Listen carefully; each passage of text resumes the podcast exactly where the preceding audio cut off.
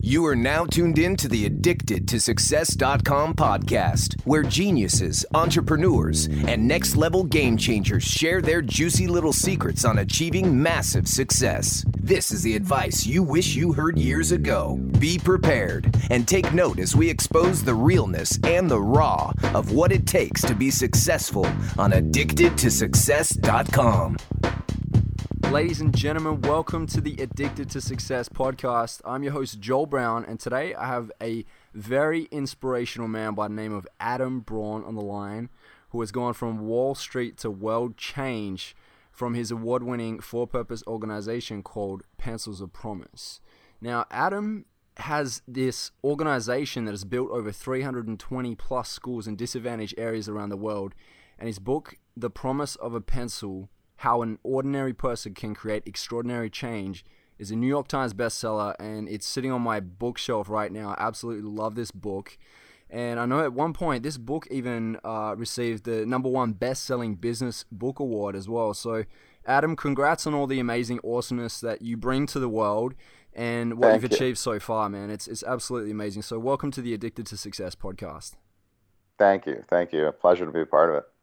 Beautiful, man. So, I'd love to start the uh, podcast uh, interview off with just a, a, quick rundown on how you started Pencils of Promise, just to give the audience an idea of how it started. I mean, they can pick up the book, no doubt, but yeah, just getting into like how it all came together in the beginning. Sure. Yeah. So, you know, my my background was um, kind of unexpected that I would end up where I'm at now, but I think a lot of people that you know have these kind of pivotal life experiences uh, end up going in a totally different direction from maybe where they started. So, you know, in my case, um, I grew up really interested in finance.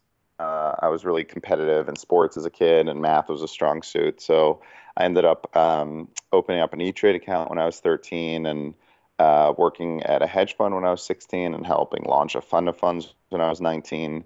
And then when I was 20, I was in college. I was playing basketball at uh, Brown University and I saw a film called Baraka that was shot in uh, 24 different countries around the world, and just you know kind of showed all these indigenous cultures and places that I hadn't even considered uh, existed at that stage in my life, and it just kind of piqued this interest around travel and trying to get outside of my comfort zone. And one thing that I've always shared is that I think true self-discovery begins where your comfort zone ends, and I really wanted to get outside of my comfort zone, and so I went on the uh, semester at sea study abroad program in 2005, and when I was on that ship.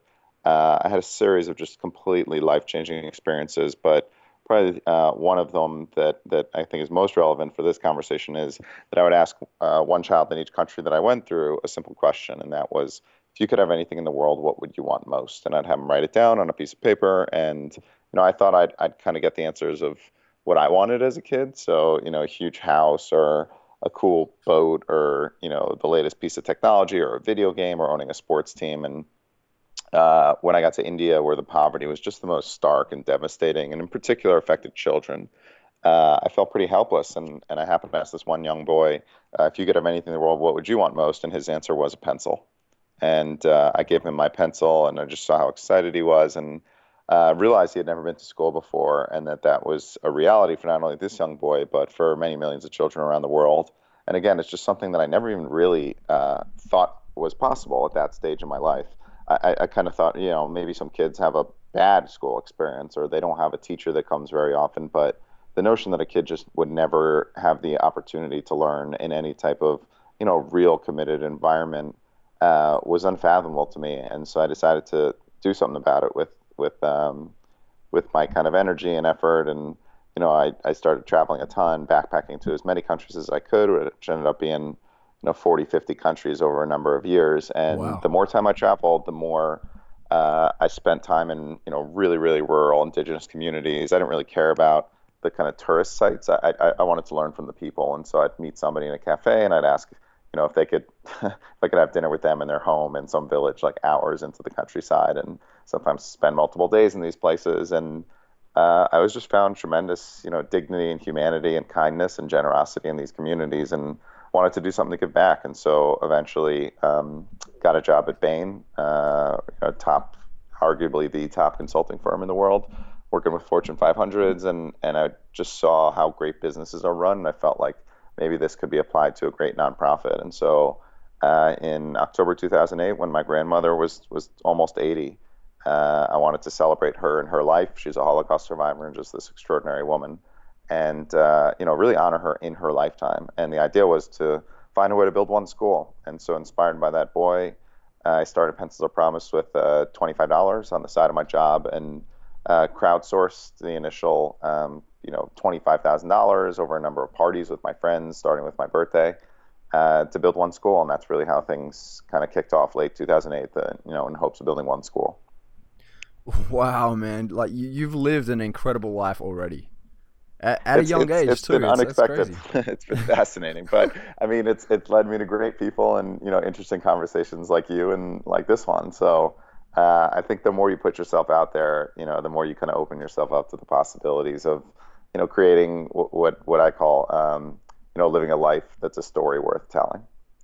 Look, man, can you tell us what ingredients a vision needs to have to change the world? Oh wow, great question. So you know, I think one of them is is just um, kind of scale and scope, right? Uh, you know, if you're really going to change the world, there's kind of two different approaches. So there's the one approach that says, uh, and I think this kind of comes from religious text, that the concept that it's that if you kind of save one life, that's it's as if you have um, saved the whole world, and that is something, truthfully, that I actually find a lot of validity in. You know, the the concept that you know just being a great family person, you know, being a great father or mother to one child is something that is completely worth devoting your entire life to. Then there's the other approach that says, you know, you want to impact as many lives as you can, and that obviously for some people is millions, for some people it's, it's billions of lives that have been changed by, you know, just the impact of them being on this planet. And uh, I wouldn't say that you you kind of want to discredit one over the other. It's just a matter of what is your personal preference. And so in my case, I try and you know strike a balance between the two. But I think in particular, my 20s were really dedicated to the latter, which was in, uh, impacting as many people as I could in a positive and profound way. And so, you know, back to your original question, what ingredients does a vision that changes the world require? I think first and foremost is, you know, an understanding of the the scale or the scope of the lives that you want to change. Uh, I think the second is the understanding that no person does anything by themselves, and that oftentimes great leadership is uh, really about empowering others and creating an extraordinary team. And so that would be the second is is you know the ability and the the effort that goes into uh, creating an extraordinary team that is equally devoted to a shared vision, and then you know having I think the humility to say I don't need all the power at all times, and in fact, the more that I can delegate that authority and ownership to others, the more powerful it makes the broader entity.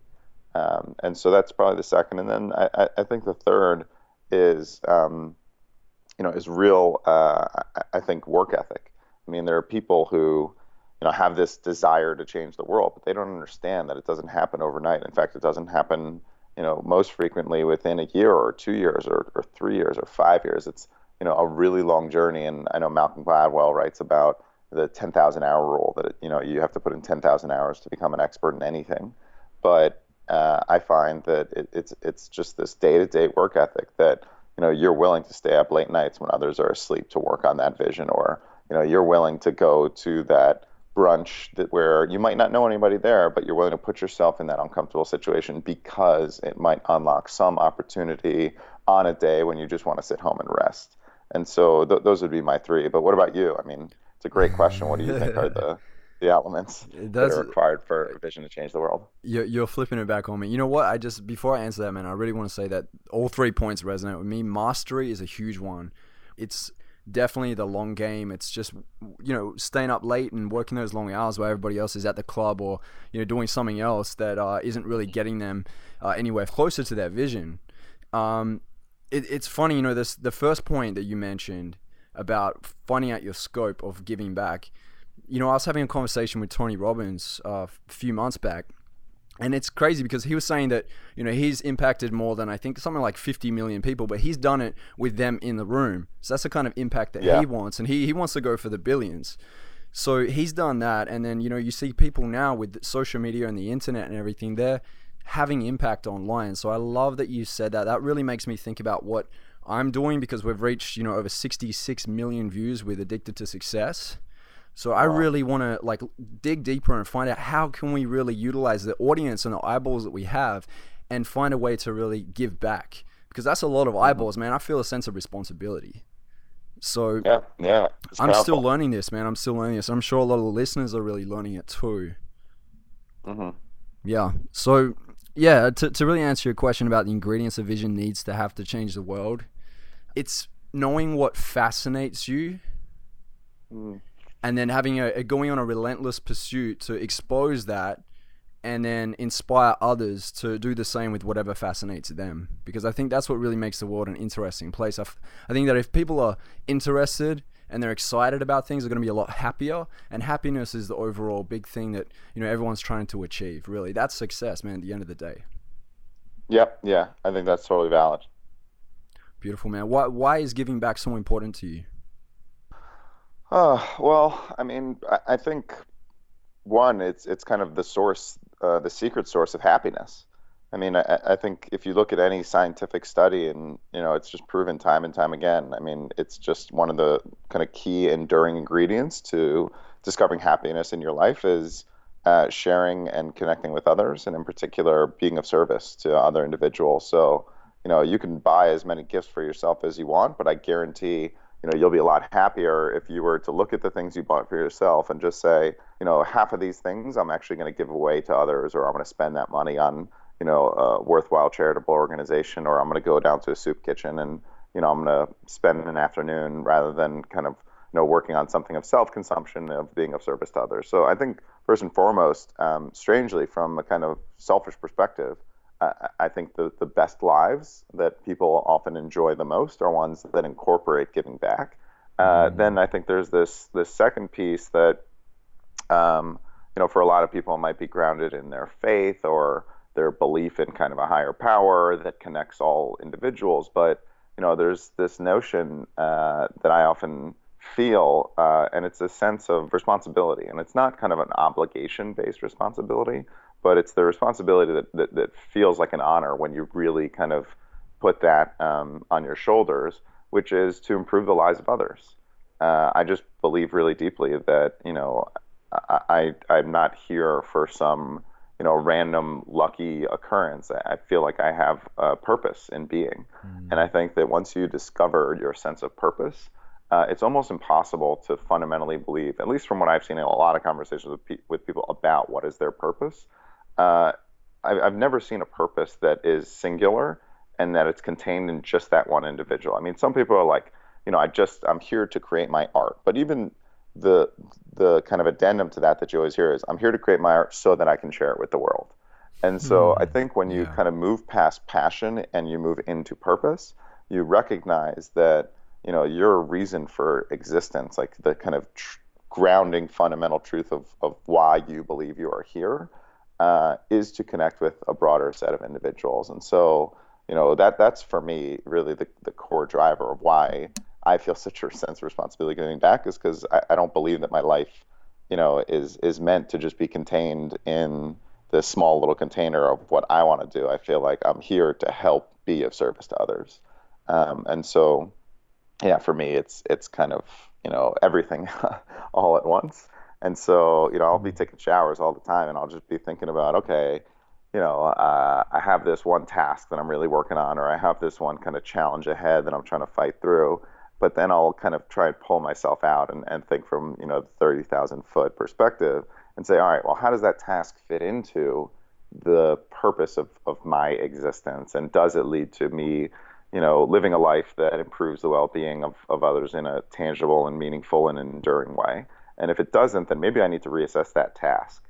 Uh, and so uh, for me, it's it's kind of those two things: both the desire to you know live a, a, happy life, and then at the same time fulfill my sense of purpose. Yeah, that's that's a great answer, man. You know, it's uh, it's really fulfilling knowing that you have a value there and that you can share that value with others. I think it makes you feel connected, really, doesn't it? When people yeah, yeah, receive absolutely. it and, and love I, it, yeah. Yeah, and I th- I think truthfully, a lot of that stems, at least my case, and I'm guessing probably similar for you as somebody who spends a lot of time, you know, traveling all over, have lived in various parts of the world. I, I think mm-hmm. travel really kind of opens up that that desire to give back because you realize just how you know big the world is and how many different cultures and different types of people exist. And at the same time, you also kind of recognize your position of privilege. And it's one thing that I've shared with a lot of people is that you know in, in traveling to the most uh, rural parts of, of you know tremendous poverty and suffering, and then you know having traveled also in, in circles with you know some of our donors at Pencils of Promise or some of the wealthiest people uh, in the United States, and kind of seeing both of those types of lives. One thing that I, I've noticed for sure within just kind of human nature is the fact that everybody, regardless of the position that you're in, feels that there are others who are above them uh, in terms of accomplishment, in terms of wealth, in terms of happiness, all of these different measures that you can think about. And they always recognize that there are people that are below them. But I think it's mm. once you start traveling that you really see how most of the world lives, and most of the world is below the poverty line. And so you kind of immediately recognize, wow, even if I don't think I'm all that well off or all that powerful or all that successful, I'm actually in a position where I can help a tremendous amount of people without really having to put myself completely, quote unquote, like out of your own business or, you know, out of your own area of personal comfort. And I think that that's why, you know, travel is just one of the most profound things that you can do for your own psyche. And I've seen it just, it leads to a desire to give back for a lot of others. Yeah. A hundred percent, man. A hundred percent. You know, a couple days ago, because I'm in Bali, Indonesia right now, uh, mm-hmm. staying out in Ubud, and I went out to the rice fields with a friend, and there was this lady that was walking along, basically carrying like a this bag of sand on her head. She looked so mm-hmm. battered, man, just dripping with sweat. She looked at pro- at least 80 years old or so. She was really old, man, and and I was looking and I felt like, wow, like this lady is doing what eh, we consider in the Western world like a man's job, a male's job, right? and mm-hmm. she she didn't have much muscle on her, but she was doing it, and she was doing it because she you know needed to be paid, and this is all that she knows. And she came up and and she like was watching us, and I asked her if she could take a picture for us, and I did it because mm-hmm. I wanted to offer her something back, but I wanted her to feel like you know she she did something, so I, I've returned a favor. So I gave her the camera, yeah. and she took a picture. And then I said to her, I said, "Look, thank you so much. Here you go." And I gave her. It was literally like whatever I had in my wallet at the time it was like ten dollars uh, in American dollars, right? And her mm-hmm. eyes nearly popped out of her head, man. And and then she, she was like terima kasih, terima kasih, which means thank you. And then she walked off, and she had a pep in her step, man. She walked off, and she had this bounce in her step. And I was talking to one of the other locals that were nearby, and he was. I asked him, you know, how much do these people get paid that work out in these fields? And he said literally like three dollars a day. And mm. what I just paid her you know, it was like what, three, three and a half days work. It's it's crazy, man. It's crazy, and we take all this for yeah. granted. You know, yeah. so when you do start putting yourself in those situations, um, and you do travel the world, like you said, it, changes the game, man. It really does. You you start wanting to make your money matter more. So yeah, completely. I love what you're doing, man. It's it's an absolute game changer. You're inspiring many people, man. Hey, likewise, likewise. Just happy to be on the journey together. That's it. So, you know, lots of people have great ideas. You know, with your pencils of promise, it's it's a absolutely great idea. It's worked so well for you. But how did you get so many people to back you and support your mission? Well, you know, at the beginning, the the desire was really about building community, and I think that was pretty different from most other organizations that were financially driven. Um, you know, when when I began I was 24, 20, 25. I certainly didn't have a lot of money. My friends were really in rough shape because this is late 2008, and in New York in particular, you know, it's the worst economic conditions in probably 60 years. And so my friends were mostly out of jobs. Uh, if they had a job, they were kind of you know scratching the dollars together to go out on a Friday or Saturday night. So, you know, I, I wasn't really committed to. And the other thing is, especially back then, I, I really didn't enjoy the act of fundraising. It wasn't what motivated me. What motivated me was uh, being on the ground with local and you know communities and working directly with children. That's that's what I wanted to do. And I knew that from my backpacking days, it didn't cost a lot of money to go out there and have a meaningful impact and to you know live on 20 or 30 bucks a day was definitely something I was comfortable doing. So uh, at the start, I just felt like, okay, this is a very personal mission. I want to find a way to build a school in honor of my grandmother.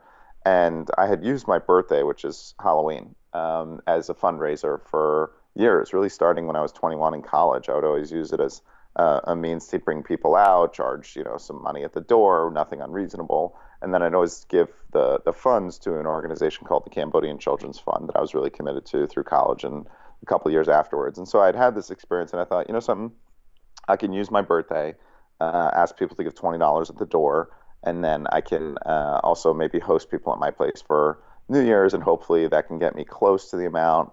And if uh, not, then I can kind of make up from my savings from my job at Bain and some other, you know, kind of small businesses that I'd worked on over the years to find a way to build this school in honor of my grandmother. And so, you know, we, we essentially kind of preempted what nowadays everyone just refers to as crowdsourcing. But uh, back then it didn't have a name. Um, and so, you know, we raised uh, the first really $100,000 or so uh, was uh, almost entirely through contributions of less than $100 from people in their teens and 20s. And so it was really this youth led movement. And I didn't want to spend any money on marketing or advertising or the traditional ways of, you know, sending out direct mail. And I was Mark Zuckerberg's year in college. And when he started Facebook in 10 schools, uh, Harvard being one of them, uh, in the sophomore class, I was a sophomore at Brown. We were one of the other 10 schools. So my friends and I were essentially the beta testers for Facebook. And, you know, again, 2008 was a pretty different period from now. Uh, mm-hmm. Uh, there was no, you know, Twitter, there wasn't Kickstarter, there wasn't Indiegogo, there weren't all these platforms. But I just knew that, you know, my friends were on Facebook. It was going to become an important part of the fabric of our culture. And as soon as uh, brands and companies realized that young people were using these platforms, they were going to put a lot of their cause marketing dollars into whichever uh, companies and organizations had the largest followings on social media. So I didn't really ask anybody for money outright. Uh, we, we threw events and we tried to create a two way value exchange. And we knew, you know, I had seen the data. I think it was 84% of individuals will switch from one product, brand, or service to another if all things are equal and one of them has a positive social impact. When you look at millennials, that's up over 90%. So I thought, well, you know, one thing that's going to happen as people start running low on money in New York, they're still, you know, as young people, going to go out uh, to try and, you know, meet somebody on a Friday and Saturday and Sunday night. And so if I can create a positive alternative to the traditional bar where, you know, truthfully, especially when people are out of jobs, you walk into a bar and you can almost kind of feel this negative energy. Like people are going there to get wasted and almost kind of forget about the troubles of their day-to-day life. And I thought if we could create events that were all about kind of celebrating positivity and you know by showing up that all of the proceeds of your kind of entry at the door or for the open bar is going directly to build a school that that environment would be one of celebration. And that it would also kind of bring out a better crowd that would want to come back. And so we did all these kind of early events um, that were really fun and brought out just really you know kind of happy people connected them in meaningful and authentic ways. And then in the process you know use social media in ways that other organizations hadn't and built up an iconic brand. And now, I mean, I fundamentally believe in them. Kind of, you know, it's reinforced by people coming up and telling me all the time that we have one of the top brands in the cause space, and you know, this stunningly beautiful website and incredible content. We had our our gala last week, and uh, our gala raised two million dollars, but uh, we premiered. I think we're the first organization to use um, virtual reality in an incredible way. So people that showed up could take ah, nice. a 90 second tour of the lives of one of our students, going from the village to learning under mango trees to a fully completed Pencil Promise school. And you know the long-term ramifications of something like that are huge, huge, huge mm. for this space. But you know I focused on building community above all else in the beginning, and by you know, focusing on connecting people in meaningful ways and being authentic and transparent, it created this rabid following that now we can leverage for marketing partnerships. You know, Microsoft when they launched Microsoft 10 earlier this year, rather than going out and you know buying the the Super Bowl ad, they thought you know we should partner with the most powerful nonprofits um, in the world, and so they made a $500,000 commitment to Pencils of Promise to help them launch Microsoft 10. And so that's the kind of years later coming to fruition and getting back to what we were talking about earlier of kind of putting in the work and to use your phrase, you know, being in it for the long game. Uh, back in 2009, when I'm up at 1 a.m. in the morning, like tweeting back at people, uh, or 2010, whenever it was, you know, mm-hmm. sending direct messages to people, thanking them for their contributions. You don't see the immediate effects of that, but five years later, when you get half a million dollars from one of the largest companies in the world, that's when it really pays off. Wow. Just just so you know, man, actually, your boy Gary Vaynerchuk put me onto that whole uh, staying mm. in it for the long game. That's really his thing, and, and yeah. I've, I've, taken that on board. And you've lived that too, man. I really love that. You know what you've done. You've applied that to every area of your life, man. I can see that. You you know, like you almost have this. Uh, you have you live intentionally. You I can see you're yeah. living intentionally. Everything that you do, and I'm sure every single day, like I do you're thinking like, is this good for the business? Is this good for the people? You know, is this Yeah. going to get me to the level that I need to be at to you know breathe life into my next vision? So Yeah, I had I a. I had a really really interesting talk with one of my best friends, Dan, and and Dan is is not a businessman. He's a rock guitarist, and he also um, he's got a master's in classical composition, so he does musical scores for commercials and and movies. So uh, we were at a concert lately, and and just kind of you know during a break in between two different acts, we were talking and. Uh, I was asking him, you know, what is it that leads you to feeling like you had a great day? because we were both at this show and you know towards the end of the night, and I think I can't remember if one of us had a good day and the other one had a bad, or we both had good days, but uh, we were just kind of picking it apart. And and oftentimes it's like it's it's tough to figure out what leads you. You know, when you come home at the end of the day and you sit down for dinner. You know, some days you feel energized and you feel you know really great about it, and other days you, you don't feel all that great. And I was talking to him and I was like, you know, today was a day where I actually raised a lot of money, maybe fifty or hundred thousand dollars came in for Pencil Promise. And four years ago, five years ago, you know, I would have been ecstatic for a month if that happened. But right now, it doesn't feel quite as as great, and I'm I'm wondering why. And so he said something that was just so true and so powerful to me that I would I would share with you and your listeners. And I would even ask you, what is it that kind of you know, if you had to break it down, leads you to a great day? But his answer was. Um, I feel like I'm having a great day or I've had a great day when I have actively moved closer to my goals. You know, whatever those goals are, if across the course of the day I have made significant movement towards the enactment of those goals, that feels like a great day. And it was a really, really kind of spot on description in my mind because I think oftentimes, you know, your goals shift, but your activities stay the same. And so, you know, you might undertake an activity, and at that stage, you know, for whatever reason, maybe, you know, we were having a good quarter, and so I was less focused on the financial outcomes that given day, and I was more focused on the programmatic outcomes. And maybe I, I can't remember, but maybe I wanted something to happen in one of our schools. And so, because I spent my day on the fundraising, not on the programmatic side, I didn't feel quite as good. But it was the first time that I really understood what you just brought up, which is the value of intentional uh, living because I think about it all the time, but I had never kind of connected it to the feeling that I have at the end of the day. And it, it just kind of pulled me out and made me realize all right, if I want to feel great at the end of the day, I need to understand what my goals are and then take sufficient steps towards the realization of them. Yeah, progress, progress, that's for sure. You asking that question uh, just made me really think about that too. And my answer would be coming out alive after stepping in the uncomfortable zone. Because I know mm. that after going into the you know that uncomfortable zone, but making it through, man, you you've made progress, like massive. I think this Yeah. is the thing. Like maybe we have similar values in the sense of like wanting to progress and having growth and everything. But that really lights me up that I've just overcome this kind of mini obstacle. It doesn't have to be massive, but mini because I know that it's made me a bigger and stronger person. And really, Yeah. when you're a bigger and stronger person, you can be more inspirational to others. Yeah, yeah, it's a great point. Yeah, I achieved the massive vision where kind of this conversation started is the tolerance for risk. You know, you have to be willing to get completely uncomfortable and, and even crave it a little bit. That's one thing that I'm definitely seeing. I mean, you know, it's it's it's something that I've I've shared with you know people I'm close to is is I don't really enjoy uh, contentment. I kind of feel restless Yes. when I'm content. And I kind of want to go back into that place where the risk is high and the reward is high. Um, and that's kind of a, a, weird feeling. You know, I mean, certain people, you know, like I'm not a, a, a physical thrill seeker. You know, I don't like climb mountains or, you know, like I, I follow a couple people on Instagram that are uh, real outdoorsmen and they're always posting these insane photos of guys like, you know, um, free climbing on the sides of ridiculous mountains with no ropes. And I look at that and I'm like, that is insane. You know, and other people they have that desire to like ride the crazy wave or take the you know insane mountain biking course or go off the huge ski cliff. But I think for probably people like you and I, we we crave that same kind of thrill of uh, risk and, and reward, but we just do it kind of in our business or you know our kind of impact based um, efforts uh, rather than maybe the physical one, unless maybe you are like a kind of wild daredevil on the slopes or on the waves or something like that. I, I don't mind a little bit of it, man. But then I, uh, you know, talking to my friend Jokke Sommer, who's one of the Red Bull uh, base jumpers, man, Okay. just hearing how crazy he is, and like him seeing his friends die around him, but still doing yeah. it. I yeah, that's not the game I want to play, man. I want to be here for many years. yeah, same, same.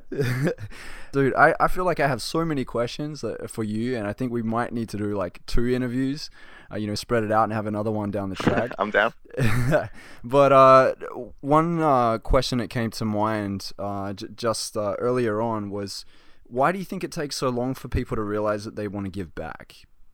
Uh, I think it's a combination of things. I think the the first one is just quite simply. Um, you know, it's m- most people come from, you know, rough places financially, and uh, they oftentimes have early life experiences that can be quite traumatizing. And so there's this desire to attain a level of personal security and take care of yourself before you take care of the world. And I think that that's just kind of inherent human nature. I mean, I, I went into um, philanthropic work when I started Pencils of Promise with the opposite approach, and that's because I had a certain death experience on semester at sea um, before I ever met that boy, which was uh, 13 days into my voyage, my ship was hit by a 60 foot rogue wave about 800 miles from land. The water crashed through the bulletproof glass and uh, ha- flooded the area that housed the navigational equipment and the power to our engines, so we lost all power to steer. And we're in 45 foot swells, um, freezing hypothermic water outside of us, and no ship uh, within a day, a day and a half of us. Wow. So, you know, a panic announcement to get to the muster stations where you have to evacuate your ship um, and it was just certain death. And so as as soon as that happened to me, and obviously, you know, fortunately we survived, and it's a very long story, and it's it's in the book, The Promise of a Pencil. It's the third chapter. It's the first chapter that I ever wrote for the um, the proposal because it was really the most transformational thing that's ever happened to me in my life is kind of seeing the end of days and then coming out of it. Mm. But only because of that experience, I think I have a, a different perspective from most, which is, you know, I I kind of I just value being here. and I kind of have this inherent belief that if I take care of the world, the world will take care of me back.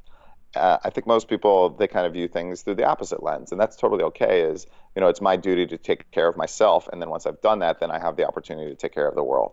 And so you know part of it is that they just don't define the threshold of what is taking care of themselves. And so I think if every person you know when they were let's say 16 or 20 or 22 years old said, here's the level of financial uh, requirements that I have, and here's what I want to be happy, and then I can start giving back to others. Then they would start giving back um, probably at, at, an earlier place. But life is extraordinarily relative. And so as soon as you start to attain some level of financial comfort, you look around and you see others and you say, well, they have a lot more than I have. I want to be like that. And so you start chasing that instead of immediately finding ways to give back. Um, and so I think one thing that any individual can do is just the simple concept of tithing which I know is really big within the Mormon religion. But you know they commit, I think, 10%. But I've seen other people, you know, board members of mine that worked at really big financial firms that said, look, you know, the partners uh, just instituted this rule where they said 4% of your annual salary has to go back to causes that you care about, and it just required these people you know, right when they started making a lot of money and probably would have kept that money for themselves to give back. But now they're some of the most philanthropic people because they've instituted it as a kind of piece of their personal culture and their way of being. And so, um, you know, I'd always encourage people just, you know, set your percentage. If it's 1%, if it's 10%. Uh, when I was talking to um, Tai Lopez uh, on his oh, podcast, yeah. he was saying, you know, what he recommends is, is to go just beyond your comfort zone, a little bit more than you feel like you should be giving. But what happens is, one, you kind of receive this bump of, of this kind of personal, you know, uh, halo effect, this kind of warm, fuzzy feeling. Uh, but then secondly, it, it probably motivates you financially even more to outperform in the next year so that you can give more away and you know retain more for yourself. And so um, you know i think it's kind of one of those things where it's so heavily driven by personal preference. But the great thing is if you just look at it culturally uh, people are increasingly giving more and more uh, of their own financial well-being to others because they're seeing the benefits of it. I think social media connects us in this beautiful and powerful way where we're able to see the kind of direct impact we're able to have on the lives of others. And then also, you see incredible leadership um, on social media with people who are influencing others and doing so. I mean, you know, I, I think both of us are friends with Lewis Howes. You know, Lewis has been an yeah. incredible. Uh, I think mentor to a lot of people because he got involved with with us at Pencils of Promise. You know, he sought me out at a concert. we were at a concert at the Lower East Side of a mutual friend, Jon Batiste, who's now the um, the front man for uh, for the Late Show with Stephen yep. Colbert. Uh, yep. But this was years ago before he was big, and and uh, I was just you know outside after the concert, and Lewis came up to me and was like, "Hey, you're Adam Braun." I said, "Yeah." He said, I want to build a school. And I said, okay, well, it costs $25,000. You can fund it or fundraise it. But, you know, a lot of people have said, I'll do that. And then never really come through. And like within three weeks, Lewis had both funded uh, and kind of, you know, gone to his community, said, I want you to help me build this school for my birthday. They had put up some of the money. He made up um, any of the difference and then went on the ground. And because I think he shared his experience in Guatemala, you know, with that school, he inspired so many others. I mean, his ripple effect has literally created dozens of schools that I personally know of through Pencils of Promise because of him inspiring others. And so, you know, I think there are kind of these these beacons uh, that help guide others into philanthropy. Um, but you know, my my guess is you will be or already are one of those people. Um, mm-hmm. and it just takes great leadership from from people that come at it with the right approach. Now, I've just reached the halfway point of this amazing interview with Adam Braun, and I just want to make a special announcement for all the listeners right now that we have teamed up with Adam and Pencils of Promise to raise money to build a school in Laos for the children in need. Now, giving back is a huge part of success. You know, a lot of people's definition of success may be uh, to make a lot of money, to have a lot of material things, to travel the world, but a huge part of living is giving. And we are really encouraging this at Addicted to Success right now. It is a huge part of feeling fulfilled and also playing your part in this world. So head over to addictedtosuccess.com and that's addicted with the number two success.com slash pop, which is P O P and you can click the link there on that page and that will take you to the campaign that we have right now with Pencils of Promise and we are on our way to build a school for 25,000 US dollars. So whether you're looking at offering $1 or $5 or 10 or 20 or 100 or 1000 whatever it is, every dollar counts and I appreciate you even considering playing your part in this awesome cause. So Head over to that address right now so you can donate and be a part of this with me and the Addicted to Success community alongside Adam Braun and Pencils of Promise. Thank you for your contribution and thank you for tuning into this episode. All right, now let's get back into this interview. I think a lot of people don't know how they can give back. They don't know, like, should I set mm-hmm. up a non for profit? Is it a for purpose? Like, it, it's a little bit confusing for some yeah. people.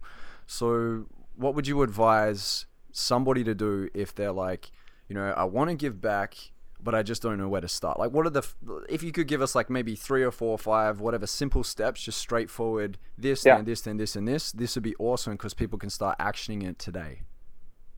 Yeah, yeah. So, you know, there's kind of three different ways you can give of yourself to an organization. So uh, the three T's are kind of what they're often referred to as. So there's time, there's treasure, and there's talent.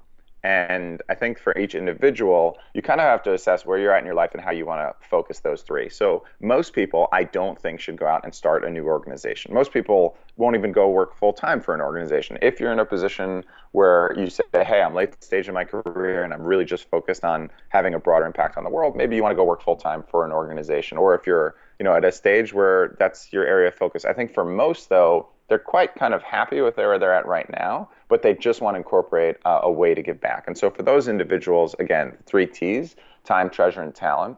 Uh, what I always encourage is, you know, first off, make a financial contribution. It's probably the easiest. It's the kind of lowest level commitment in my mind is to just go onto an organization's website, you know, make a contribution. I think what's oftentimes um, best is to sign up for a recurring giving campaign. And so, you know, you've seen these for years with organizations like World Vision or Plan International, where you know you can sponsor a child in Africa for X dollars per month.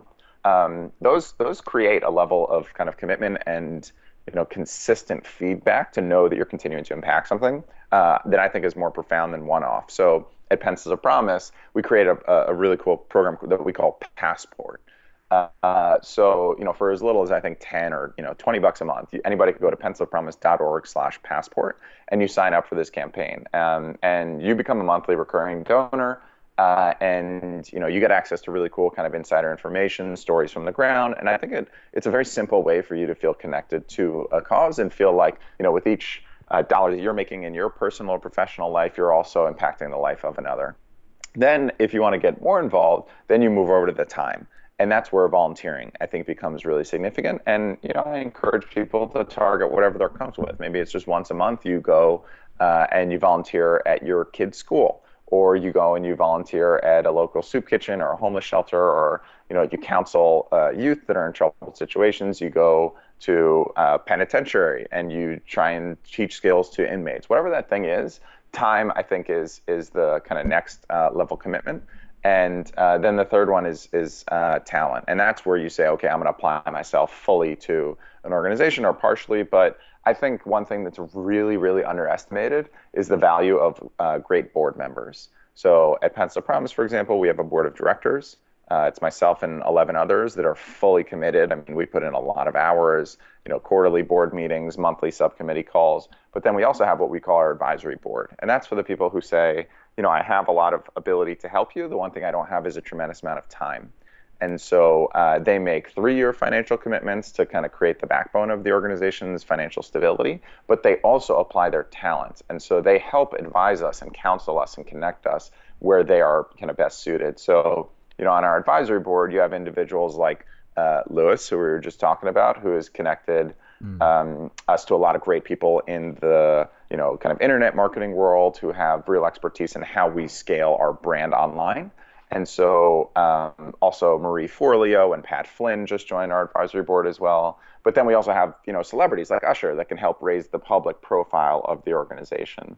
Uh, my brother, um, Scooter Braun, is you know heavily involved in the media industry. He's been a great advisory board member. But then you also have um, you know just families that connect us in with how we interface with schools.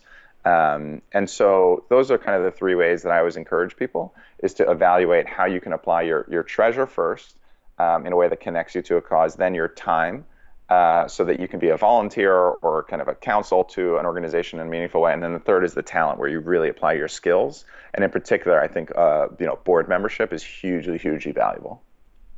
Oh, wonderful, man! You broke it all down nice and crystal clear for the listeners. So I appreciate you, man. I really do. Thank you. You know, uh, yeah. I'm gonna kind of open up emotionally here, man, because um, you know, you were at the Thrive event in Las Vegas and you were speaking on stage and you spoke very well. You're very articulate, man. You delivered incredibly. And, Thank you. You know, this doesn't happen often for me, but when you played one of the videos of the, the is the two girls, I'm not sure where it was. I think maybe yeah. in like Laos or uh, yeah, like Laos exactly. or Cambodia. Yeah. And they were talking about, you know, the, the school or whatever. They were just like really uh, excited about the school opening and everything. And man, I teared. I actually really teared up. And I had this, yeah, man, I did, and I, f- I had this really strong, like emotional feeling in my chest, and I just felt mm. lit up, and I just felt like moved, and I, I didn't know what to do, but I was like, I, I need to, I need to talk, because we had talked just before that at lunch, yeah. you know, and I just, I was like, man, I really do need to connect with Adam, and then you reached out to me the next day, so I just feel like, you know, it's all coming together, and and just with the impact that I already have, man, I'd love to really you know connect with you and, and take this even further. And uh, any listeners that are tuning in right now yeah. whatever we put out with adam like jump on board. You know if this is what you feel too then jump on board. Yeah i mean my, my hope is this is you know the start of a journey ahead and in any way that i or pencils of promise can you know help you uh, and your your community really channel their ability you know? I mean a lot of people you know they associate the organization as as the first word pencils right because this this you know easy to tell transferable story that actually happened to me in india yeah. um, is kind of the organization's narrative but i've always been a bigger fan uh, what got me so excited about the organization when i came up with the name was was the word promise uh, mm. because it has two meanings. The first is the oath or the commitment. I make a promise to an individual, and I felt like, you know, at various points in time, when I make a promise, I want to uphold it. Maybe part of it was um, that video that you saw, uh, with those girls where I said, and you're going to be our first preschool students. And that was a promise. And I really value, you know, when you put your word behind something that you, you know, come through with it. But what's even more powerful is the second definition of the word promise, which is potential. You know, an individual's kind of latent capacity to be more than they currently are showing or demonstrating. And, you know, this enormous, potential that we each possess um, to do good things in the world. And so, you know, if if if uh, this is the start of kind of unlocking that enormous promise that uh, you and the Addicted to Success community have, um, I'd be really psyched to to work together on a cool campaign. And so, hopefully, you know, whenever uh, the next kind of iteration of that occurs, anyone that's listening can you know, kind of revert back and say, "Oh yeah, I heard them talking about it." And it's really cool to see that this is coming to fruition. That's it. That's it. And that's a great thing, man. To make that part of your character, to be, uh, you know, a man of your word, People mm, really yeah. respect that, man. It, it, Stephen Covey talks about the speed of trust, you know, and it's it's so important to really uh, be by your word, and you are. So that's uh, excellent, man. Excellent.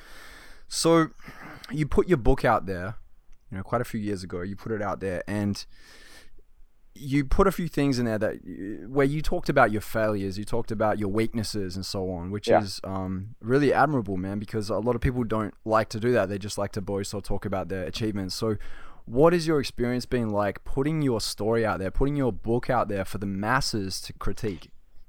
Yeah, yeah. I mean, it's it's been totally. Uh almost like a fascinating sociological experiment to write a book about your life, put it out into the world, and then observe how others consume that. Uh, um, you know, you have certain things that you anticipate. Uh, it's definitely played out probably differently in in more positive ways than I had anticipated. But you know, first and foremost, I've always been a writer, and so you know, anyone who's known me since I was you know 12 or 13, if you said, "Tell me something about Adam," they'd probably, in some part, describe me as a writer. Uh, so I've kept journals since I was 16. I used to write these these emails that turned into blogs that would get passed around by hundreds of people as I would travel. You know, I would meet people and they'd be like, "Oh, you're that guy. I've read your emails while you were traveling. I know about this story." So I've always enjoyed writing. You know, it's always been on my bucket list to put out a book of some kind. Uh, but when I decided to write this book, it was it was really driven by a couple of things. The first was, you know, the desire to see the organization continue to, to succeed and scale without me having to be in the room uh, I think oftentimes when you have kind of single founder uh, led organizations, there often becomes a dependence on that person to be in the room. And um, I just looked at you know that directionally. I said, no, we, we have to have kind of the asset for any individual to walk into the room or not even be in the room and kind of light that internal fire for somebody else. Um, so when I decided to write this book uh, titled The Promise of a Pencil, uh, part of it was to advance the organization, and part of it was to just kind of get this story, and then most importantly, the lessons that I had learned into a piece of content that could hopefully, and and this goes back to the very first, uh, or one of the first questions you asked about, kind of, you know, um, having the vision and what's most important, and and you know, I was talking about scale versus scope, and do you want to impact one life or try and impact the millions? When I was writing this book, I was really distinctly thinking about impacting just one person. I was like, look, I might have 99% one star reviews but if one 18 year old is at a pivotal, difficult place in his or her life, and this book changes their life in the way that certain books have changed mine, then it is all worth it.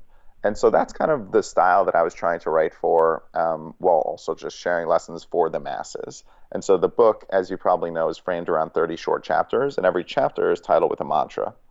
And those mantras are just these short, pithy phrases that I've always used. I write them down on walls as I you know, in whiteboards in the office, in my journals. I'll just kind of leave them in notes across my apartment, and they just kind of serve as these guideposts as I'm trying to, you know, work through different challenges in life.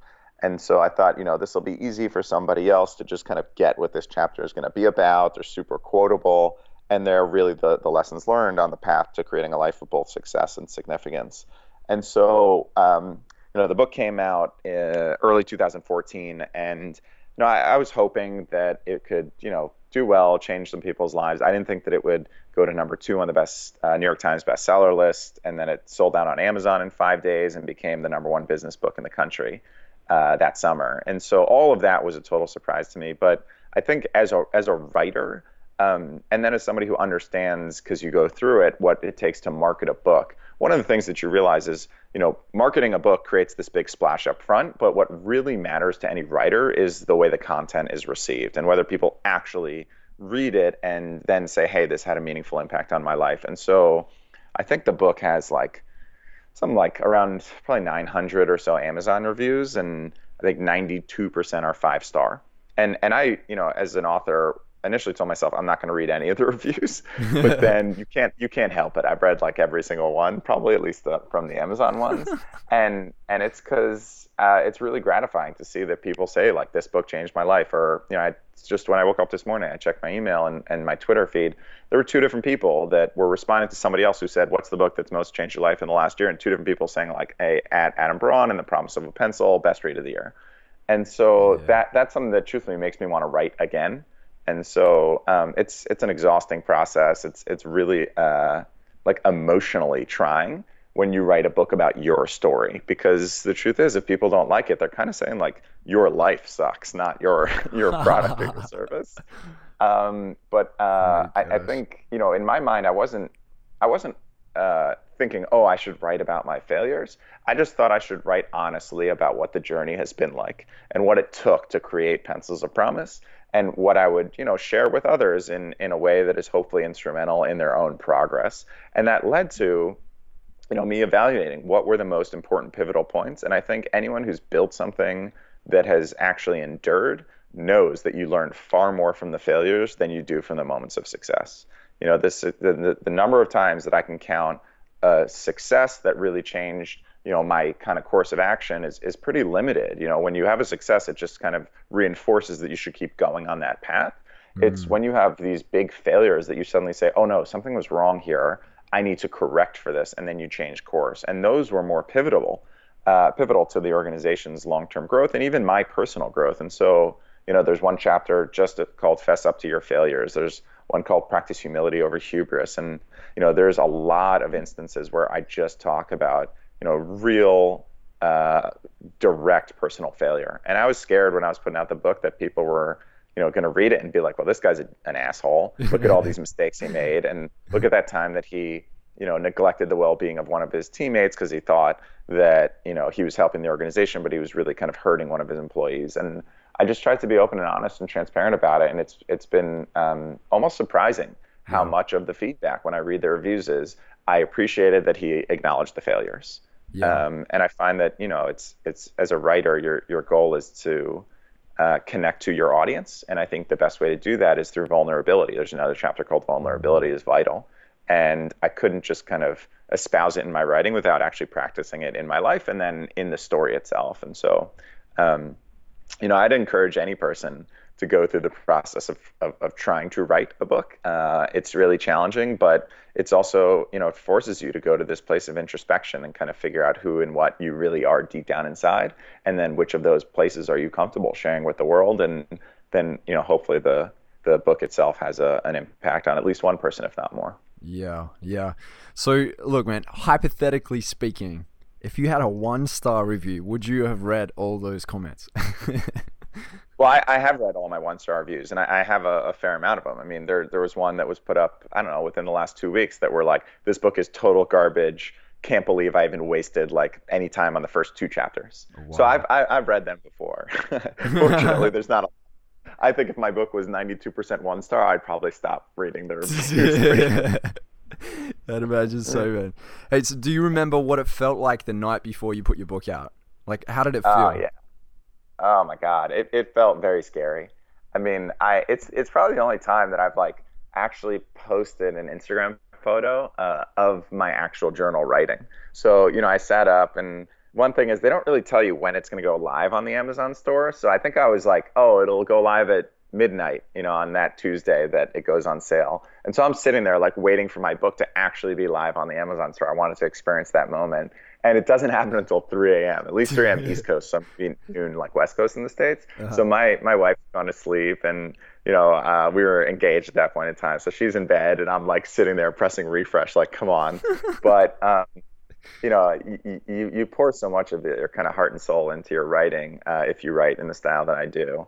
Um, that it, it was it was all nerves, you know. It was kind of this mix of just apprehension and excitement uh, I didn't know if you know people were going to buy it. I didn't know if they were going to like it. But as soon as it went up, it, it, was definitely a feeling of excitement. Like you know, life was one way before, and hopefully now it's going to be at least somewhat different. And so um, you know, it's it's fast. It's weird though. I mean, I, I was at an event last week and I went up to um, see a guy that I had worked with uh, years ago when I was at Bain. And then he introduces me to two of the other guys and we start talking and, you know, introducing ourselves. And then one of them is like, wait, Adam Braun. I was like, yeah. And he's like, dude, I've read your book. Oh my God, it's one of my favorite books. And now suddenly I'm like, wait, you know more about me than my buddy from Bain that's known me for eight years. You know, if you've read this book. So, um, so it's definitely an interesting feeling to know that certain people that in some way are strangers, but other ways, you know, they know more about you than anybody else. But, you know, again, mm. uh, hopefully the content resonates. That'd be a funny feeling having somebody come up and just like, "Hey, Adam," and you're like, "Uh, hey, whoever you are," like just not even knowing their name or who Yeah. they are. It's it, it'd be a very uh, funny feeling, man. I- I'd imagine and it, it could get a little bit emotionally draining too if you're at an event and you had, you know, hundreds of people coming up to you. I mean, how do you manage that? How do you handle that? You know, I, I think it can be really challenging, but you know, I, I always do my best to kind of remember what it was like to be on the other side. You know, and I think about when I, you know, if I read, if I ran into Paulo Coelho, who is the the author of The Alchemist and one of my favorite books, and a book that really hit me at an important stage in my life and kind of transformed the way that I was looking at the world. If I met him, it, it would have been a, a really, really big deal to me. And if he just blew me off, I'd kind of understand it. But if he just gave me 10 seconds of his undivided attention, it would have meant the world to me. And so I always try and remember that like we all have the opportunity to be on both sides of the equation. And so I try and you know give each person when they come up to me or you know send me an email about how the book impacted their life, you know that that level of um, you know commitment. Even though oftentimes I, I try and say to them, look, you know, right now there's a long line behind you of people, and I can't chat with you for 10 minutes. But you know, thank you for you know sharing what you shared, and um, you know if I can be of help, follow up with me over email, and then I you know my email address is just adam at ipromise.org. So the letter I, adam at ipromise.org. I always give it out, and I encourage people just shoot me an email and you know let me know um, if you want to get involved in Pencils of Promise or if the book had a certain impact. Um, or how I can be most helpful. And I always ask people like send me blog topics so that I can write about the things that you're interested in. And you know, at some point I'm going to write a second book, second book, and so having that feedback to know what people liked and didn't um, will hopefully inform the next one so that it can be even better than the first. Yeah, that's gonna be tough, man, to top off that first book.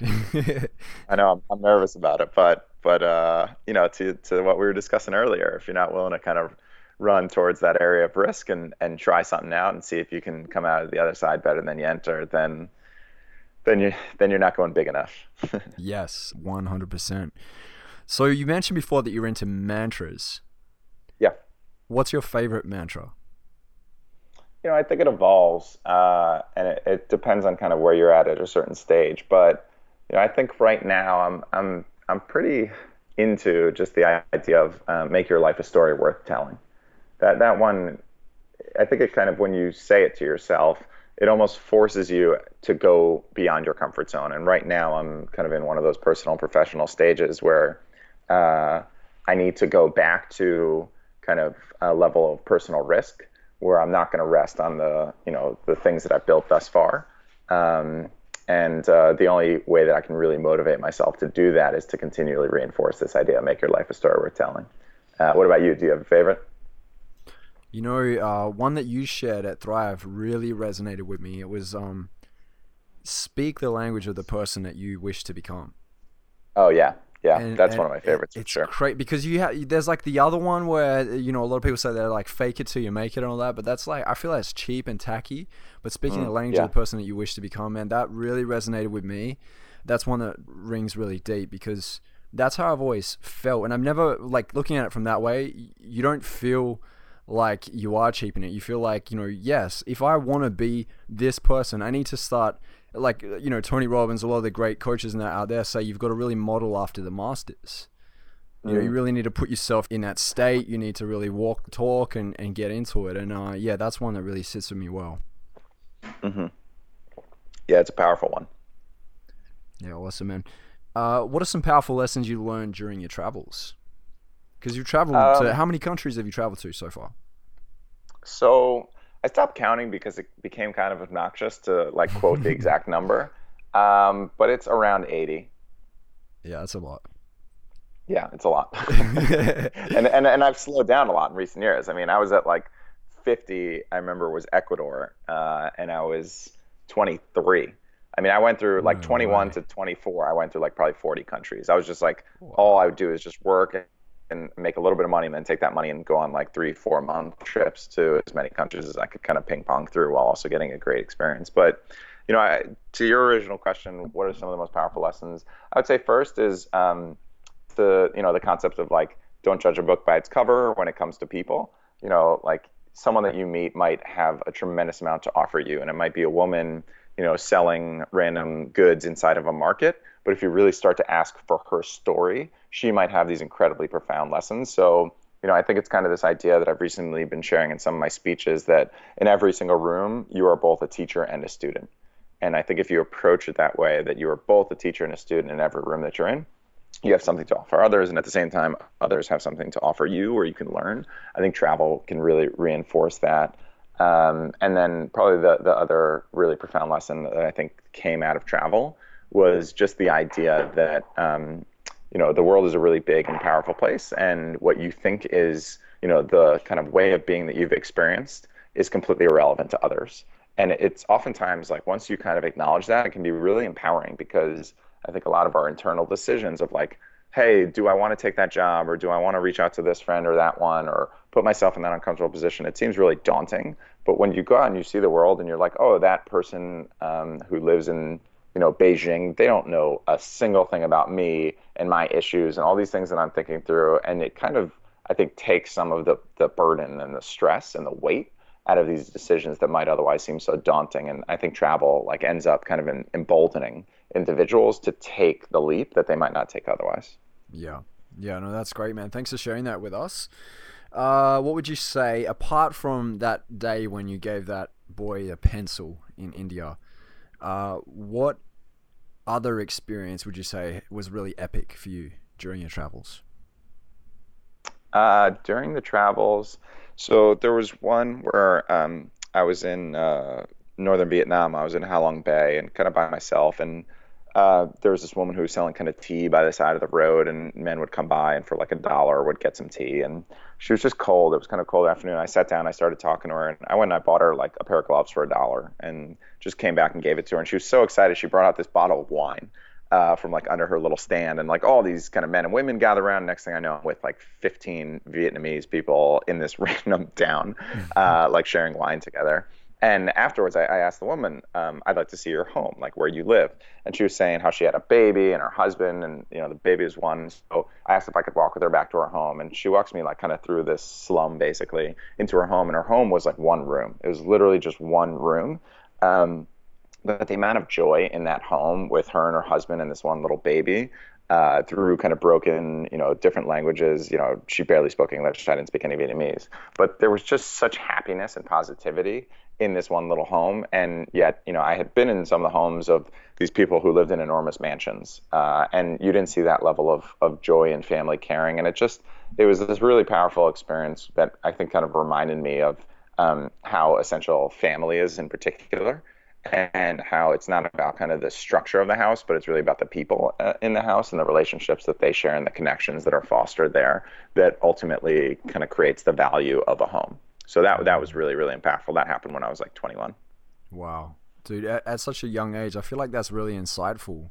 I feel like a lot of people don't see the big picture. They things like that go past them every day or happen around them every day, yeah. but they don't see it. What do you think it is that really uh, opened your mind to uh, this way of thinking? Uh, I mean, I've I've always kind of been somebody who just probes for the deeper message and stuff. I just kind of enjoy it. Um, but then I think, truthfully, a lot of it came back to that that semester at sea wave experience where you know I was sure I was going to perish and kind of got a second chance. And so you you you know, there's another mantra and chapter in the book called "Read the Signs Along the Path." And I think for certain people, if you're looking for the signs, they're there. For others, they just kind of you know ignore it or they don't look for it and and they don't have the same experience. I enjoy looking for those signs and finding these moments of reinforcement. Um, and and I think a lot of it was kind of dictated because of having a certain death experience at a young age. Mm. Yeah, it's a, a, blessing in disguise. Definitely, exactly. That's a, that's a perfect. It was it was well disguised. All right, man. So, what's your most important daily ritual right now? Um, I would say my most important daily ritual. Uh, great question. I would say it's it's really just um, making sure that as soon as I come home, uh, I spend uh, you know like undivided time with my wife and my dog. Like that is the most important part of my day in my mind. I mean, it's like pure euphoria when my dog kind of sees me come in the door and goes nuts.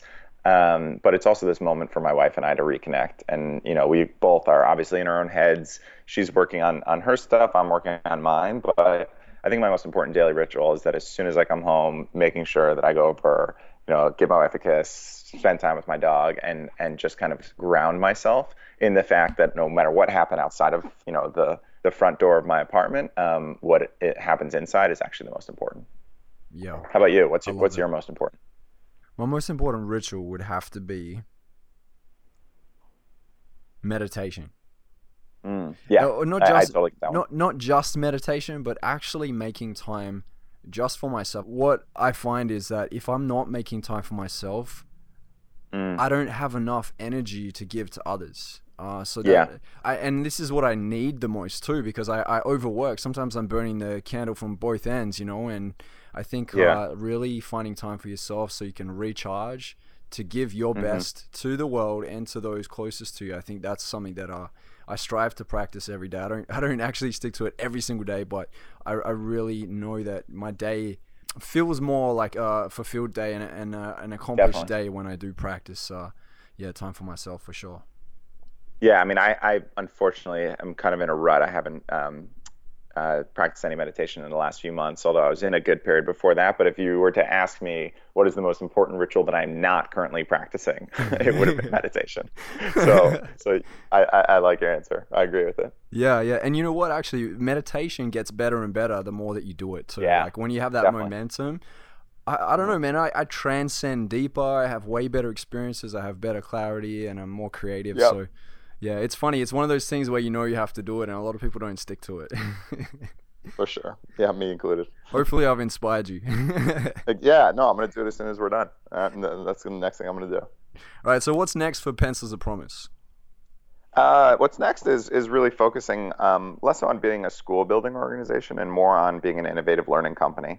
And so, you know, we're known for building hundreds of schools. We will build hundreds more, but we're really focused on the in-classroom learning experience and ensuring that our students are really seeing significant gains, uh, not just by having a safe roof over their heads, but by having great and engaged teachers, supportive communities around them, you know, the right um, teaching methodologies and technologies in the classroom. So that that's just really what's next. Um, and then, you know, in kind of even the shorter term, uh, through the holidays, we run a campaign called Season of Promise it's uh, really our biggest campaign of the year, and uh, we identify 25 select communities each that need a new school, and then uh, we you know rally our kind of individuals and communities each to take ownership over one of those schools, raise the $25,000, and um, transform that community. So we launched that.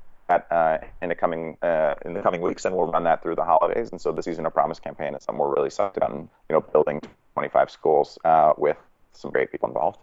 Yeah, wow. It just sounds like a whole uh, ton of all round transformations coming up. So, yeah, that's yeah, incredible. Definitely. Beautiful, man. So, I just wanted to actually ask you a couple questions on behalf of uh, some of the listeners.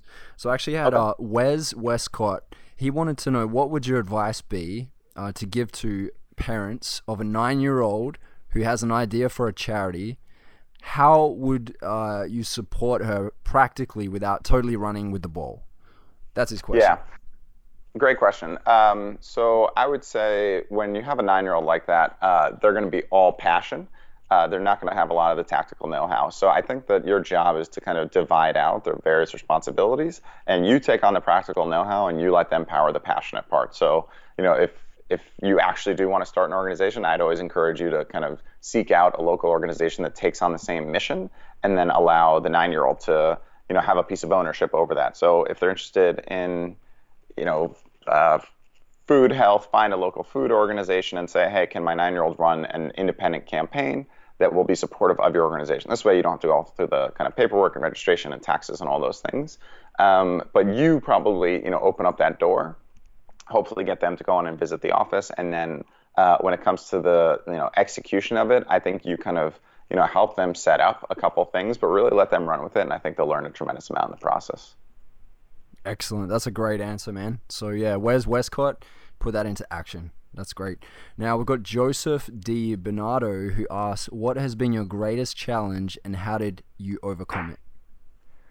Uh, I think the greatest challenge was was just kind of getting over the fear uh, of starting you know, I think a lot of people they have these big visions of kind of grandeur of at the end of the day I'm going to have done X, Y, and Z, but um, they don't know where to start, and they kind of get all concerned about all the steps along the way, and so there's this paralysis, and they just never get going. And so I think the the biggest challenge was literally just you know, going to the bank and putting $25 in a bank account and opening up a bank account and saying, this is going to be real. And now I'm going to hold myself responsible and accountable to executing this. Um, and so I always just encourage people, you know, I think I shared it in my talk at Thrive, like what I call these one millimeter moments, because the one millimeter, you know, domino within 29 steps can, you know, topple the Empire State Building. Uh, mm. So, you know, I always encourage people just like get find a way to start small. That's okay, uh, but get started because I think that's often the most fearful part for others, and it certainly was for me. Yeah, that's great. So, yeah, remove the uh, analysis paralysis and take massive action. Yeah. Yeah. Exactly. And we've got one more question from Keely Belmont. She wants to know what are your top three books, and it could be in any category. Yeah, uh, that's an easy one. I mean, I, I, read a lot of books, but uh, I have three that really stand out. So, uh, my favorite book of all time is Shantaram by David Gregory Roberts. It's almost a thousand pages, but um, I read it while backpacking, and I had plenty of time to read. And it is, I mean, I savored every page. So Shantaram is my favorite book. Um, and then the next two, uh, far and away, would be The Alchemist by Paulo Coelho, and then Man's Search for Meaning by Viktor Frankl. I think any one of those books can change your whole life.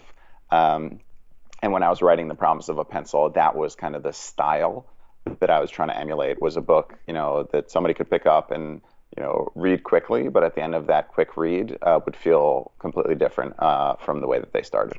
Wow, three powerful books, man. Thank you so much for sharing that with us. Thank you for answering the questions for the audience too. I'm, I'm sure they really appreciate. Oh, my pleasure. Answers. Pleasure. Yeah. And those books, we'll put them in the show notes too. So if you uh, want to cop those books, you can get your hands on them just through the links. So awesome, Adam. Now, Adam, I always end the interview with this last question, and the last question is if you were to deliver your last 30 second speech to the world, what would that last 30 seconds sound like? Wow. Um, that is really hard and really good question. So if I had 30 seconds, I would say um, life is a lot shorter than we anticipated it will be. Uh, and so, because of that, I would encourage the world and every person within it to savor every single moment that you have and to understand that each and every single day you have an opportunity to live an extraordinary journey. And that at the end of that journey, uh, you don't get to take anything with you. Uh, the only thing that remains is the legacy of the life that you've lived and the impact that you've had on others. So I hope you can, you know, create a life that you're proud to have led, but it, along the way, make sure that you increase the well-being of others, and that will be a legacy that you will be proud of for generations.